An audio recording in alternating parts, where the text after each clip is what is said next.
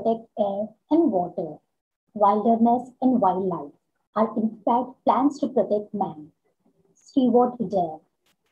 Today I'm speaking to someone whose job involves lots of planning, making strategies at a national level for the sustainable environment. Bala Subramanian Vishwanathan is an associate in International Institute for Sustainable Development Energy Program. He engages in data collection and analysis, stakeholder consultations, policy review, project management, communication on issues related to a clean energy transition. He is based out of New Delhi, holds a bachelor's degree in mechanical engineering and a master's degree in sustainable energy engineering from KTH Royal Institute of Technology, Sweden. Welcome to POOLit Pod. How are you? Hello, I'm good. I'm all fine. I'm doing very well. Thank you for asking. Bala, at the onset, uh, I would like to ask you what motivated you to pursue a master's and career in sustainable energy? Actually, this started around my second or third year of uh, undergraduate study. I was doing um, bachelor's in mechanical engineering and at that time, I wanted to figure out what kind of career path options are available. And I found this magazine where they did a survey of what experts say. And one of the things that really caught my attention was something called energy engineering.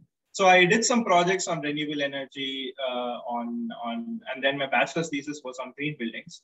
And then I wanted to do something which is more applicable, and I found one master's program, which, like at least what they described was, we help do science-based policy making. And that really appealed to me.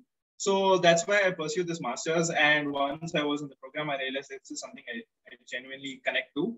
And the fact that I can use my background uh, engineering and science and work to support good policy making to help this sort of bigger challenge of addressing climate change uh, really sort of spoke to me and that is why i chose this. I would say it is sure out of passion you have pursued your career. The thing which you got interested in you, you were like why not exactly exactly really engaging and the fact that there is a bigger cause or there is something motivating me uh, it sort of like appealed to my sense of like okay i need to do something and that's really why i chose this bala i know you work for international institute for sustainable development Let's talk a bit about your current job. Uh, I work with the energy team. So ISD is still an international think tank, but we have an India program, and I work with the India program. Uh, it's a very sort of, I would say, conventional policy research organization. And what we do is uh, do, do various studies, and some of the projects that I've been involved in over the past two and a half years have been on building data transparency around issues like energy subsidies, on uh, research projects where we can like you know reform the incentive structures and tariff mechanism so that uh, we can support uh, clean energy to come up further and also looking at some of the social costs that might happen let's say uh, with regard to air pollution from coal power plants and so on so these are the general areas of work that i have been doing and i tend uh, like my focus has been on trying to do some calculations and analysis review policy uh, understand uh, what the literature says and try putting out these reports. And at the end of the day, what we do is put out our reports open for public. Uh, can be journalists, policymakers, industry, uh, people in the industry, or any other like you know, interested citizen can also view and sort of where applicable they can act on it. So that's uh, really what we do, and that's what I've been doing for the past two and a half years. Uh-huh, your job sounds really interesting and it looks like it involves lots of planning, making strategies for the sustainable environment, Bala. And if you can, you know, share with us any of this strategy that you or your team member has come up uh, with, um, uh, that would be great. Something, uh, I mean, of course, bad disclaimer, I didn't come up with this. This is a part of my team. Uh, with this concept called subsidy swaps. So we explored this uh, in the last few years where we try identifying support mechanisms given to certain fossil fuels or carbon intensive fuels and think about would it work if we can take these uh, subsidies away uh, and use the same sort of like amount that you have and reinvest it to support other uh, clean alternatives which perform the same uh, role. Like, for example, one of the studies that we did was on something called kerosene to solar subsidies, where you can look at a, a household which uses a kerosene lamp. And if you were to uh, take away, uh, like, if you were to use the subsidies given to kerosene and instead use it for solar lamps or any other form of solar lighting, because there can be other co-benefits like if it's a solar powered lamp you can also charge your mobile phone or other smaller devices.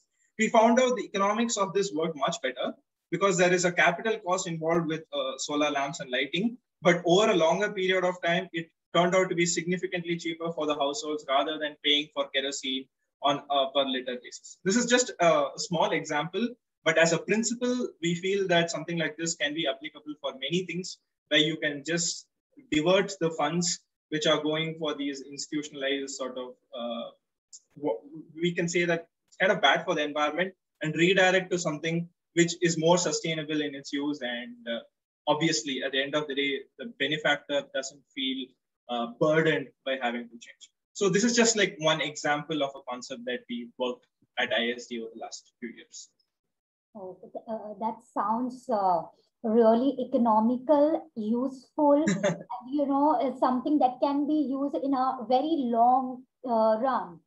Uh, I'm sure you you people must be having so many other strategies for uh, the sustainable environment. And as you you your job profile is all about how we can protect uh, and bring sustainability in our environment uh, Bala, I was going through your profile and I, I could see see that lots of research uh, must be going on to uh, to preserve energies and its impact on right. environment.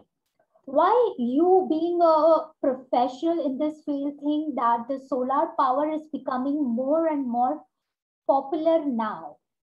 It's been in the vogue now, but I would say that especially in India, solar power has been like growing in prominence over the last almost a decade, I would say. Many reasons. First, like of course, uh, the one that really up, like appeals appealed to me first was it it caught your imagination. Just the power from the sun, and you can use it to produce electricity. It found it, it came as a very simple thing. But obviously, in the real world, things like economics, incentives, and market structures matter. For one, the prices of uh, solar photovoltaic panels, the panels that you put up, have come down dramatically over the last uh, 10 years or so. And now it is one of, if not the cheapest form of producing electricity in India. The other sort of cool thing about solar is that you can scale it up. So you can put up a small plant like right outside in my balcony uh, to like a huge wind, uh, like like a huge uh, farm, which can uh, like power an entire town or a city or something. So that is an interesting thing. And now, as more investments have come in, more market players have come, more private uh, companies have come, set up power plants, and they have realized that it's working and uh, there is investment. And of course, like you can't uh, also deny the strong government push for increase in solar power, supporting through subsidies and uh, promoting the whole ecosystem. I guess it's it's a confluence of several reasons, uh, which has really put it up into prominence. And yeah, it's definitely going to like the capacity of solar power in India is going to keep increasing over the next decade as well. Okay, so it is an engine behind to make it popular. It's not by itself. There is a, a forces behind it to make, make this form of energy more popular uh, so that we do not uh, have burden on our non-renewable resources. Mm. And there are many factors that are impacting our environment. But uh, Bala, uh, we are mainly focusing on carbon footprints. What do you think? What are the shortcomings of only predominantly focusing on carbon footprints and uh, what should we be looking at instead of uh, purely focusing on carbon footprints? Uh, okay, so this is an interesting question and something like a classic question that comes up in India, especially because any transition or any sort of uh, change that we want to make the world more sustainable, carbon footprint is one of the more important factors. Carbon, of course, uh, carbon dioxide is a greenhouse gas, and uh, increased greenhouse gas has caused climate change, and that is really what we are fighting against. But in the process, it should not come out as something that is financially unviable, hurts people. So it should be socially equitable, uh, economically viable, and of course, environment friendly. So all these other factors come in when one analyzes uh, the sustainability of something, and carbon footprint is, of course, uh, a component of it. There are other things like land usage, water usage, whether it hurts any communities, and what is the impact it can have on ecology. All these parameters must also be factored in when uh, one uh, proposes an idea towards a transition. And this also comes down to our individual lifestyles or what we do. So carbon footprint is one aspect, but there are other things that we can do uh, which can like sort of uh, be just are just sustainable practices.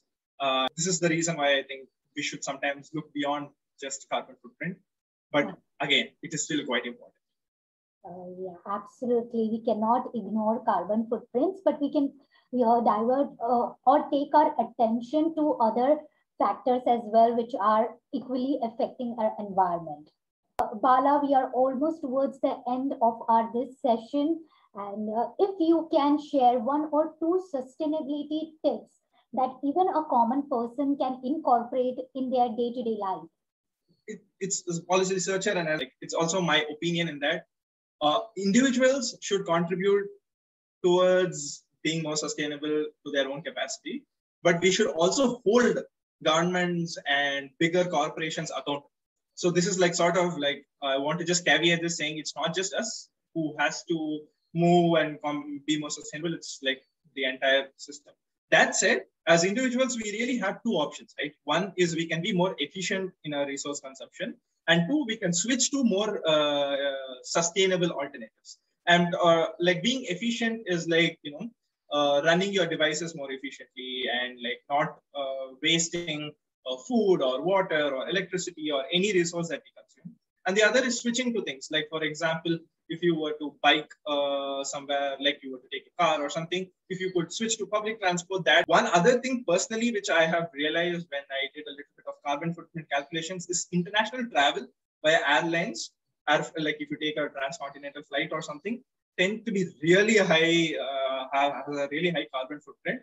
So yeah, if you can uh, be smart about that, that would probably be uh, have quite a big impact, I would say uh, rightly said that every individual should take their own uh, small efforts to curb their carbon footprint, but at the same time, the association, government, the state government, everyone should also do uh, to the maximum capacity of bringing plans, projects, and strategies in place to protect our environment. With that, thank you so much, Bala, for giving your time for POOLit Pod and sharing your experience, knowledge with our viewers.